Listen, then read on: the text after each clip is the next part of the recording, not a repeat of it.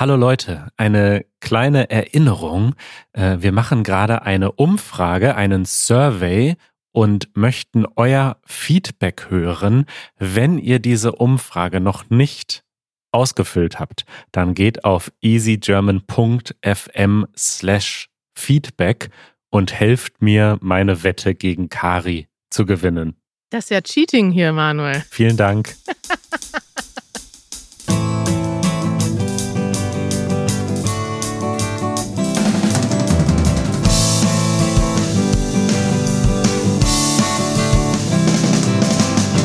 Bonjour. Bonjour. Bonjour, Manuel. Bonjour, Carrie. Ça va? Ça va bien. Et, äh, oh, Tu? jetzt hört's schon auf. Et tu? Et toi? Et, avec toi? Avec Je moi? ne sais pas. Très bon, très bon. Je ne comprends pas. Merci beaucoup. Mon français est très mal. Ja, herzlich willkommen zum Easy French Podcast, äh, Episode 1.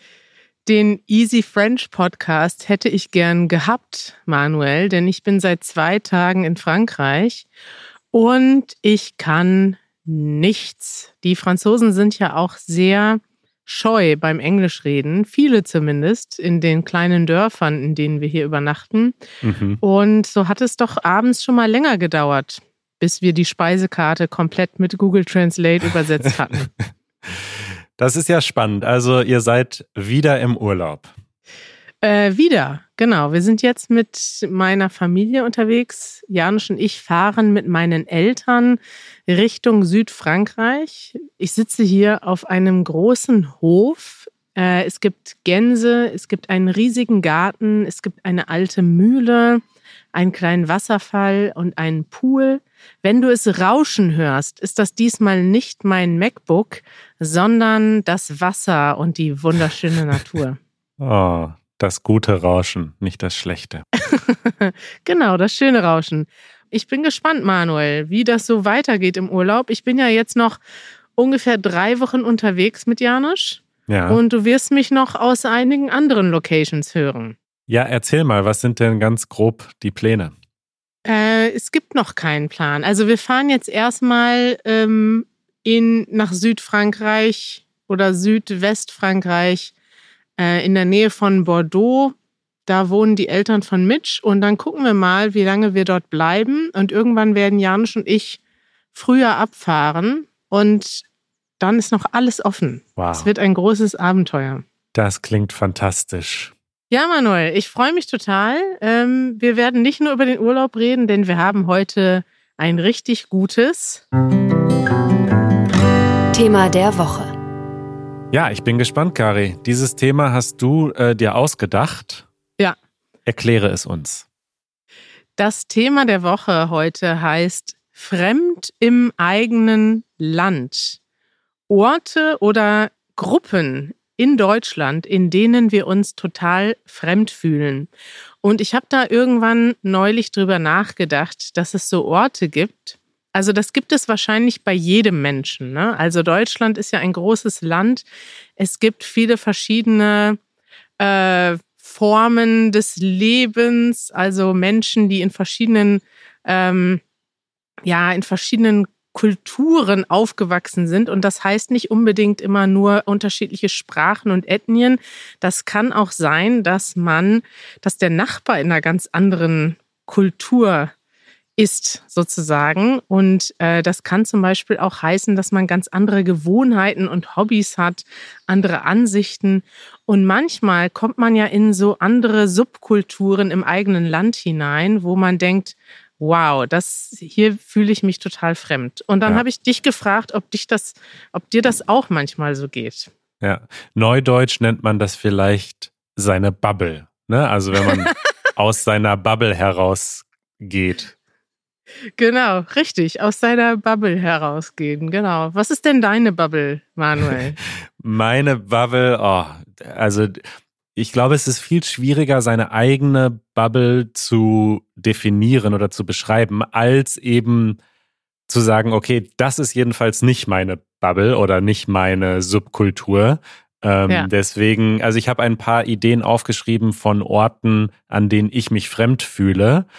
Ja. Und vielleicht können wir dann am Ende ja versuchen zu beschreiben, wo wir uns nicht fremd fühlen. Aber ich finde das irgendwie schwieriger zu definieren, ja, was mein Umfeld ist oder meine Gruppe.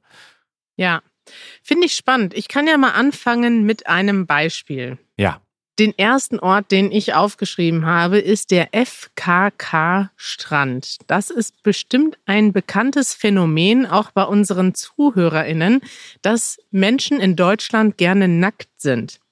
Aber das sind nicht alle Menschen. Es gibt einige Menschen, die gehen sehr gerne an den Strand, am Meer oder auch an einem See und sind dort nackt und laufen dort nackt herum. Es gibt auch, glaube ich, andere Orte, wo man nackt sein kann. Es muss nicht nur beim Schwimmen sein. Und das ist für mich so eine fremde Kultur im eigenen Land.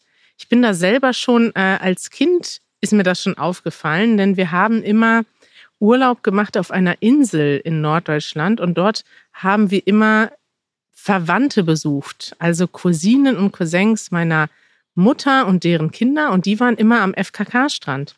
Und das war immer witzig, weil wir waren da irgendwie zusammen und das war eine ganz andere Kultur für mich. Also stell dir vor, du besuchst deine Verwandten und die sind alle nackt und du nicht. Ja. ja. Also erstmal FKK bedeutet Freikörperkultur. Also man möchte sich, man möchte seinen Körper frei zeigen und sich frei fühlen und das ist eben eine Subkultur, so verstehe ich diesen Begriff. Freikörperkultur. Ja. Und ich bin gerade auf dem Wikipedia-Artikel, da gibt es auch schöne Bilder von Menschen, die gemeinsam nackt Rad fahren. Das wäre nochmal ein ah, anderes ja. Beispiel, abgesehen vom Strand. Und man sieht hier auch, dass das auch in der DDR ähm, Teil der Kultur war. Also FKK an der Ostsee, DDR 1988 sehe ich hier ein Bild, ähm, aber auch in anderen Ländern. Äh, hier ist ein Bild aus San Francisco. Also ja, ich äh, muss auch ehrlich sagen, dass ich ähm, das hin und wieder mal im Urlaub so mitbekommen habe, dass es das gibt, dass es so Strände gibt zum Beispiel. Aber ich persönlich war noch nie an so einem Strand oder bei so einer Aktion und habe auch überhaupt nicht das Bedürfnis, ähm, nackt durch die Gegend zu laufen. Übrigens auch nicht im Privaten. Also ich laufe auch ehrlich gesagt nicht nackt durch die eigene Wohnung, wie manche Menschen das ja machen, was ich irgendwie so theoretisch nachvollziehen kann, aber praktisch finde ich es viel gemütlicher, wenn man eine Jogginghose anhat. Sehr gut. Jetzt haben wir schon einige private Details gehört. Janusz ist gerade vorbeigekommen. Janusz, möchtest du unsere ZuhörerInnen grüßen? Comment ça va? Oh, Janusz redet nur noch Französisch hier. Janusz, wir reden gerade über FKK-Kultur. Ist das in Polen auch ein Phänomen? Ich glaube nicht, zumindest nicht zu meinen Zeiten. Also hm. du bist, du hast in Polen keinen FKK-Strand gesehen? Nein. Auf Gut. gar keinen Fall, nein. Dann bin ich mal gespannt. Äh, ja, auf jeden Fall ist das meine Nummer eins in Deutschland. Es ist wie eine andere Kultur für mich, wenn ich am FKK-Strand bin. Und ähm, finde es interessant, finde es auch völlig legitim, aber es ist einfach nicht meine Kultur. Ja. Was hast du noch aufgeschrieben, Manuel? Äh, das erste, was mir eingefallen ist, war äh, das Nobel-Restaurant. Ähm, ich war ein paar Mal in meinem Leben in etwas feineren Restaurants. Einmal war das zum Beispiel tatsächlich auch in Frankreich, als ich als Austauschschüler in Frankreich war für zwei Wochen. Äh, da war ich in einer sehr wohlhabenden Familie und wir waren in so einem wahnsinnig teuren Restaurant. Aber auch später als Erwachsener ähm, war ich einmal in den USA in einem sehr teuren Restaurant und vor gar nicht so langer Zeit war ich in einem Restaurant in Berlin, das jetzt sag ich mal nicht unfassbar teuer ist, aber das schon so ähm, drei, vier Gänge-Menüs anbietet. Das ist so ein hm veganes Restaurant. Da hatte ich einen Gutschein geschenkt bekommen. Und das ist schon so, dass die da, sag ich mal, ähm, Tischdecken hinlegen und dann kommen sie und bringen dir das Essen und sagen dann nochmal, was, was sie dir jetzt gerade bringen. Also beschreiben so den kompletten Gang, was alles auf dem Teller ist und so. Ne? Also ja. solche Dinge, die man in Nobelrestaurants macht. Oder zum Beispiel auch, ich glaube, das macht man selbst in vielen normalen Restaurants, dass wenn du zum Beispiel ein, äh, ein Glas Wasser bestellst, dass sie dann die Flasche und das Glas bringen und dann machen sie vor deinen Augen die Flasche auf und schütten die Hälfte davon ins Glas. Das macht man aber in vielen Restaurants, oder? Ja, das macht man in vielen Restaurants und das dauert halt und man sitzt dann immer so awkward irgendwie daneben. Also ich, ich sitze dann immer so und gucke dann so und man hört dann ja auch auf zu sprechen in dem Moment, wenn man jetzt mit Ja. einer Gruppe da ist. Und ich denke immer so, gib mir doch einfach die Flasche, ich mache das lieber selbst.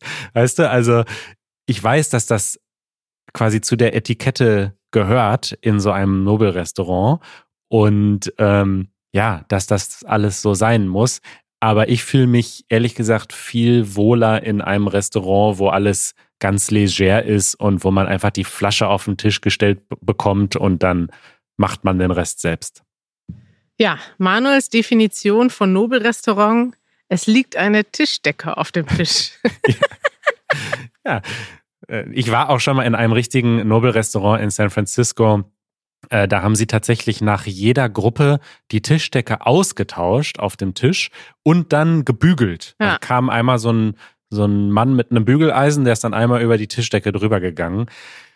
Ja, das ist einfach nicht meine Welt. Also ich kann das auch verstehen, dass viele Leute das mögen und dass das so was Besonderes ist, aber ich fühle mich da fremd. Ich fühle mich da nicht äh, richtig am Platz. Ja, ja, interessant. Mein nächstes Thema ist der gute, altbekannte Schrebergarten. Oh ja. Haben wir vielleicht hier schon mal drüber geredet? In Deutschland ist es sehr populär, so Kleingärten zu haben.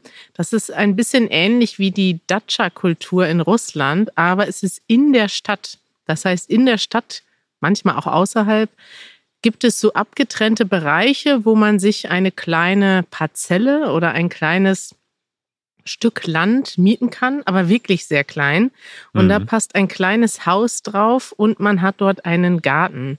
Und das Witzige ist, dass ich vor zwei Tagen, drei Tagen noch in einem Schrebergarten war, durch unseren äh, Verein, wo ich mich noch ähm, engagiere manchmal. Dort äh, haben wir jetzt Kontakt zu unserem Schatzmeister, also der Mensch, der sich um die Finanzen kümmert im Verein.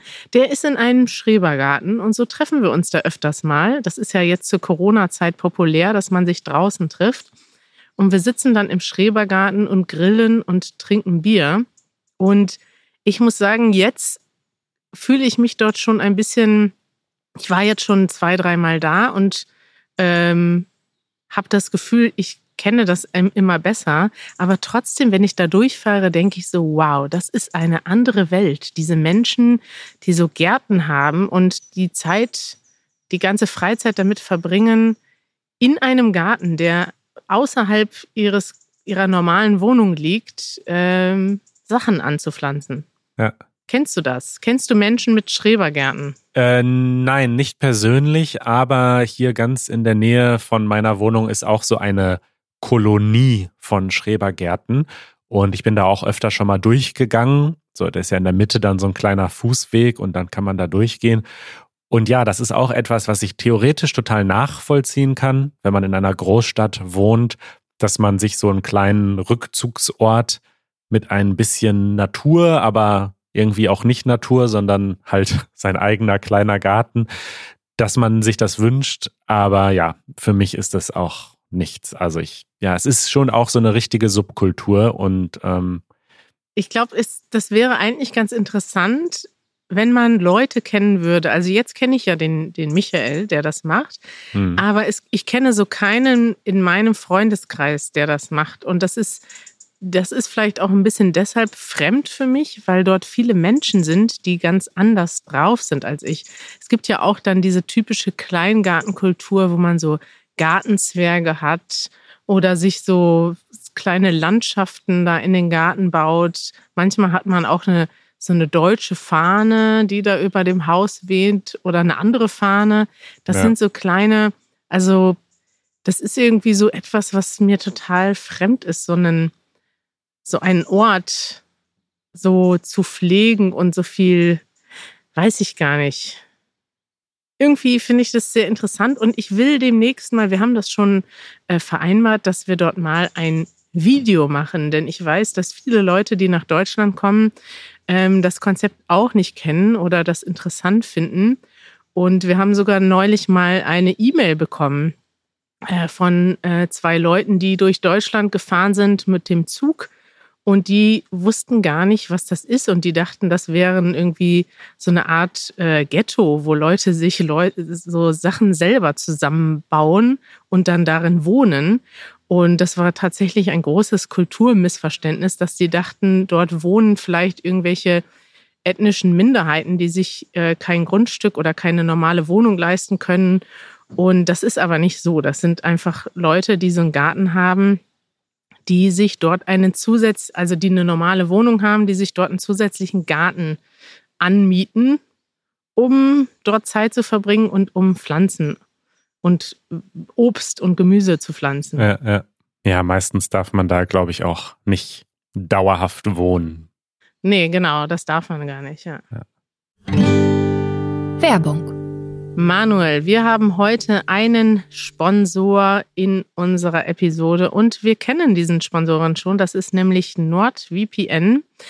Wir benutzen tatsächlich im Moment auch einen VPN, denn wir sind ja in Frankreich und wenn wir hier deutsches Fernsehen gucken wollen oder die Mediatheken der deutschen Fernsehsender, die ich ja sehr gerne gucke, wie du weißt, ich bin ja ein Doku-Fan, dann benutze ich tatsächlich einen VPN um meine IP-Adresse zu maskieren, habe ich gehört. So sagt man das. Denn dann kann ich quasi so im Internet surfen, als wäre ich in Deutschland.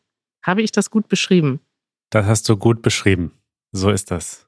Und wenn ihr das mal selber ausprobieren wollt, weil ihr vielleicht in Deutschland, also weil ihr vielleicht mal in Deutschland surfen möchtet, aber in Wirklichkeit im Ausland seid, ähm, dann könnt ihr das mal mit NordVPN ausprobieren. Dann, dann könnt ihr vielleicht zum Beispiel deutsches Netflix gucken oder eben die besagten Mediatheken, zum Beispiel von ARD oder Arte, kann ich immer sehr gerne empfehlen. Und wie kann man das ausprobieren, Manuel? Indem ihr auf nordvpn.com slash egp geht, egp sowie Easy German Podcast.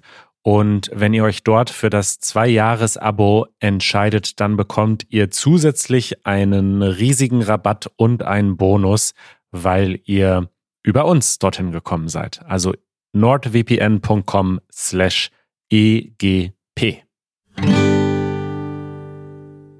Manuel, was ist dein nächstes Thema? Äh, ja, also was mir noch eingefallen ist, ist äh, das Taxi, wobei ich interessanterweise ähm, bei meinen Reisen schon häufiger Taxis oder so Uber oder solche anderen Fahrdienste genommen habe und sich das eigentlich nie sehr komisch angefühlt hat.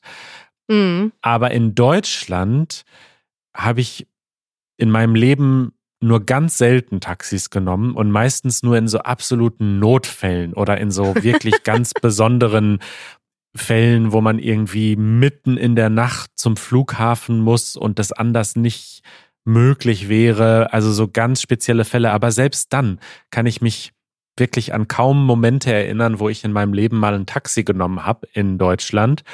Und ich habe mich immer so ein bisschen strange gefühlt dabei, weil ich weiß nicht, diese Taxis, die sind auch so, das sind dann ja so riesige Mercedes-Autos in Deutschland, die haben dann Ledersitze und dann geht man da hinten irgendwie auf die Rückbank und sagt dann, wohin? Und der Taxifahrer macht das Me Taximeter an und dann sieht man irgendwie nach zwei Minuten, oh Gott, das sind jetzt schon vier Euro. Und also ich fühle mich äh, total oder habe mich immer sehr fremd gefühlt, wenn ich mal ein Taxi genommen habe in Deutschland. Es ist aber auch schon sehr lange her, dass ich zuletzt ein Taxi genommen habe. Das ist echt witzig. Ähm, ich habe echt, das hängt echt davon ab, wo man häufiger ist, ne, und was man kennt. Ich habe, glaube ich, öfters schon Ta Taxis, Taxen genommen. Und äh, das ist aber tatsächlich eine eigene Welt, denke ich auch. Es gibt so viele Taxifahrer, die haben auch schon so, so eine bestimmte Beziehung zum Kunden, die reden gerne. Äh, es gibt auch so brummelige Taxifahrer, die dann so irgendwas einfach so aus ihrem Tag loswerden möchten und auch ja. vielleicht mal ein bisschen Dampf ablassen und irgendwelche äh, ja über die Welt meckern. Ja, oder ihre politische Meinung loswerden, so wie wir hier ja, im genau. Podcast. Genau. ja, genau. Da kann man sich ja. reinsetzen und man kriegt so eine Dauerschleife, das nervt ja, im Taxi. Genau. Manchmal. Manche Taxifahrer, nicht alle. Ja, interessante Subkultur, das Taxi. Ja. Ich habe als nächstes die Kirche aufgeschrieben, was ich ganz interessant finde, denn ich bin eigentlich mit der Kirche aufgewachsen. Also ich bin selber auch getauft worden, äh, katholisch und habe auch meine Kommunion in der Kirche gefeiert. Aber ich muss sagen, dass ich mich total entfremdet habe von der Kirche. Ich, also ich bin auch schon früher nicht regelmäßig in die Kirche gegangen, weil meine Eltern das auch nicht gemacht haben. Und mittlerweile, wenn man mal zu so Anlässen in der Kirche ist, wie zum Beispiel Hochzeit oder Taufe, das passiert ja manchmal im Freundeskreis, dann fühle ich mich da immer total fremd. Und ich könnte mir selber nicht vorstellen, dass ich irgendeine von meinen Feiern in der Kirche feiern würde, also selbst wenn das eine Option wäre, weil das wirklich eine andere Kultur mittlerweile für mich ist. Also vielleicht habe ich das als Kind auch schon so empfunden, aber da habe ich einfach mitgemacht, weil ich habe da solche Fragen nicht gestellt. Aber ja, weiß ich nicht. Mittlerweile, wenn ich in die Kirche gehe, dann fühle ich mich fremd von diesen ganzen, obwohl ich diese ganzen Abläufe kenne. Ich weiß, wie so ein Gottesdienst abläuft. Ich verstehe auch, was gebetet wird. Also ich verstehe auch eigentlich die, den kulturellen Hintergrund und habe auch selber Geschichte studiert, aber trotzdem ist mir das fremd. Ja, kann ich nachvollziehen. Ähm, mir es ähnlich wie dir. Ich bin auch zur Kommunion gegangen, war auch auf einer katholischen Schule, wo wir auch ab und zu sogar Gottesdienst hatten, äh, quasi in der Schulzeit ähm, und habe mit dieser Welt aber auch schon lange keine Berührungspunkte mehr. Und ich war zuletzt, glaube ich, bei einer Beerdigung in der Kirche und ja, habe mich auf jeden Fall nicht so Teil dieser religiösen Gemeinschaft gefühlt, sondern mehr als Besucher. Ja, ja, Beerdigung ist eigentlich ein interessantes Thema, weil da sieht man dann wieder den Sinn, weil es gibt ja, also ich war selten auf einer nicht religiösen Beerdigung und da ist es ja auch schön, dass man dann so eine Gemeinschaft hat. Wobei es gibt ja auch, man kann ja Beerdigungen auch außerhalb der Kirche abhalten. Mit, ich weiß gar nicht, wie die Menschen heißen, die dann so eine Beerdigung leiten, aber ähm, ja, so Trauerfeiern. Aber mhm. ja, das stimmt. Aber ja, interessant. Also da kann man vielleicht, da können wir noch mal irgendwann drüber reden. Kirche in Deutschland und unsere Erfahrungen. Vielleicht ist das noch mal ein eigenes Thema der Woche. Aber es ist auf jeden Fall in meiner Liste mit Orten in Deutschland, an denen ich mich ein bisschen fremd im eigenen Land fühle. Ja, ja. Ja, von der Trauerfeier zu äh, einem fröhlichen Fest, das man besonders äh, auf dem Land in Deutschland feiert. Und das ist das Schützenfest. Das haben wir auch schon ein paar Mal, glaube ich, ähm, zumindest erwähnt, dass es in vielen, vor allem ländlichen Gebieten in Deutschland so Schützenvereine gibt. Die haben auch eine sehr lange Tradition. Also da könnten wir fast auch mal eine Episode zu machen. Ähm, wir bräuchten mal einen Schützenkönig hier bei uns in der ja, Episode. Genau, einen Schützenkönig.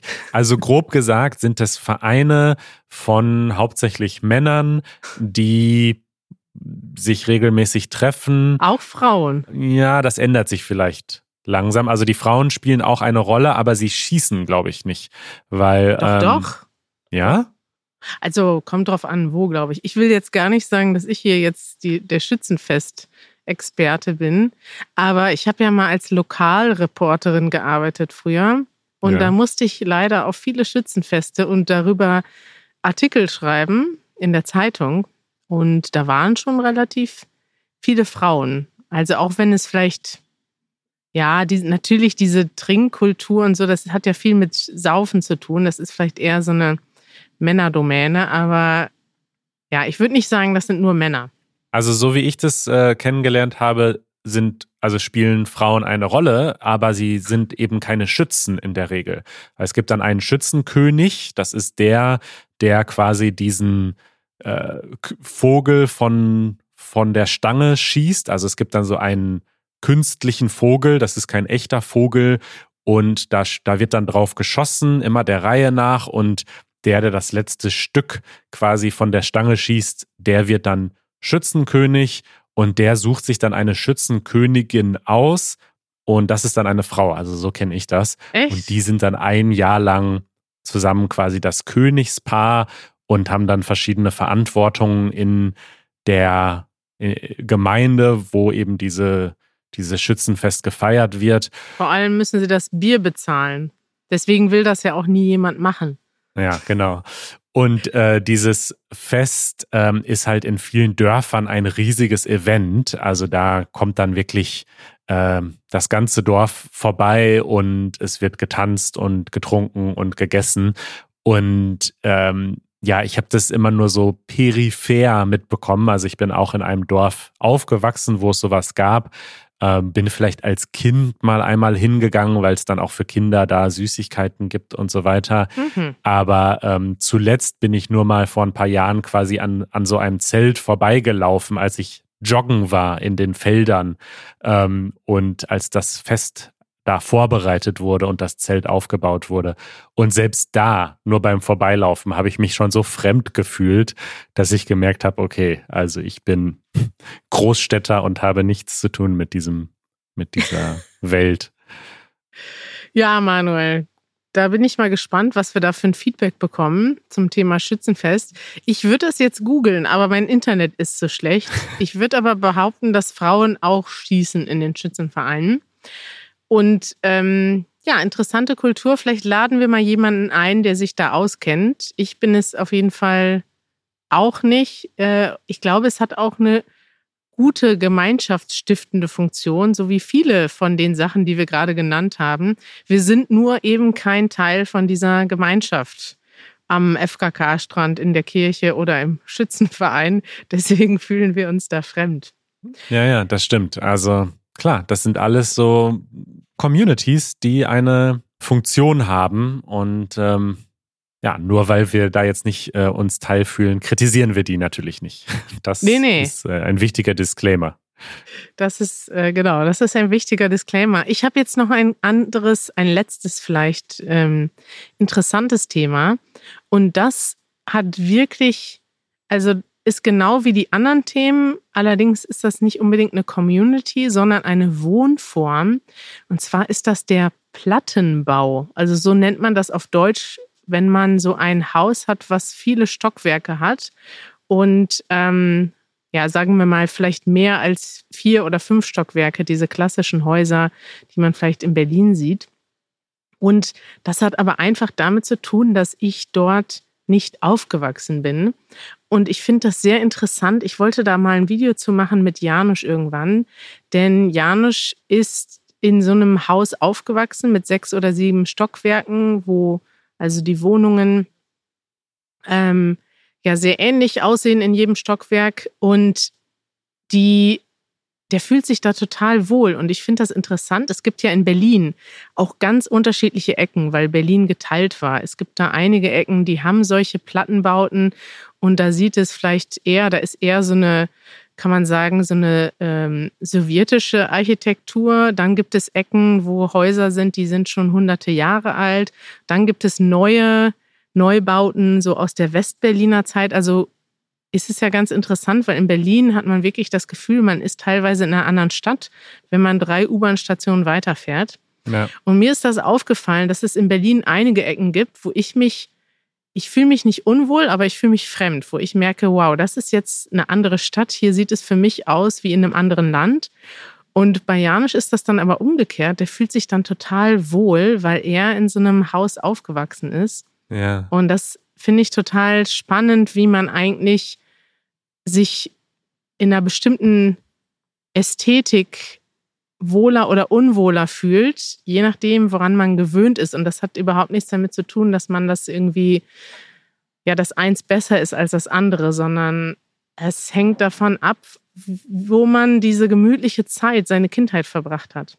Total. Ich kenne das auch mit Gerüchen. Also ich kann mich manchmal, manchmal habe ich so einen Geruch in irgendeiner Wohnung oder so und denke so, wow, das, das erinnert mich total an meine Kindheit.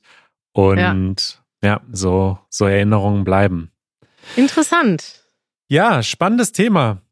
Äh, schreibt uns doch mal einen Kommentar. Ähm, was sind die Orte, an denen ihr euch fremd fühlt in eurem eigenen Land vielleicht? Also ich glaube, da könnte man wahrscheinlich noch viele andere Gruppen und Orte finden.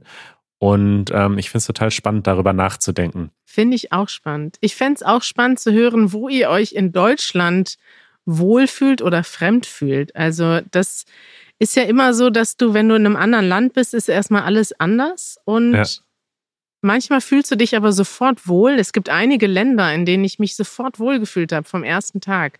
Ja. Und es gibt einige Länder, da musste ich erstmal warm werden mit dem Land, mit den Leuten, weil es einfach komplett anders war als das, was ich kannte. Und das, ich fände das interessant, wie Menschen Deutschland wahrnehmen in dieser Hinsicht. Total.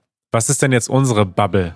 Ja, ich weiß nicht. Unsere Bubble ist die, die, äh, du bist in dieser grünen Öko-Hipster-Bubble in der Großstadt, auf jeden Fall. Ich eigentlich auch eher. Ähm, ja. Ne? Müssen wir zugeben, ne? Ja. Und äh, Technik, technikaffin, technikliebende äh, Menschen in der Großstadt. Du bist genau, du bist noch in dieser Technik-Bubble sehr stark drin. Ähm, wo bin ich noch drin? In welcher Bubble? Politik, Nachrichten äh, und mh, mm, Reise interessierte Doku. Du bist in der Doku-Bubble eigentlich. Sehr interessante Bubble. Ja. Schön, Kari. Manuel. Das war eine schöne Episode. Fand ich auch. Sehr interessant. Ich bin gespannt, äh, von wo wir dich das nächste Mal hören. Ich auch. Bis bald, Manuel. Bis dann. Ciao. Tschüss.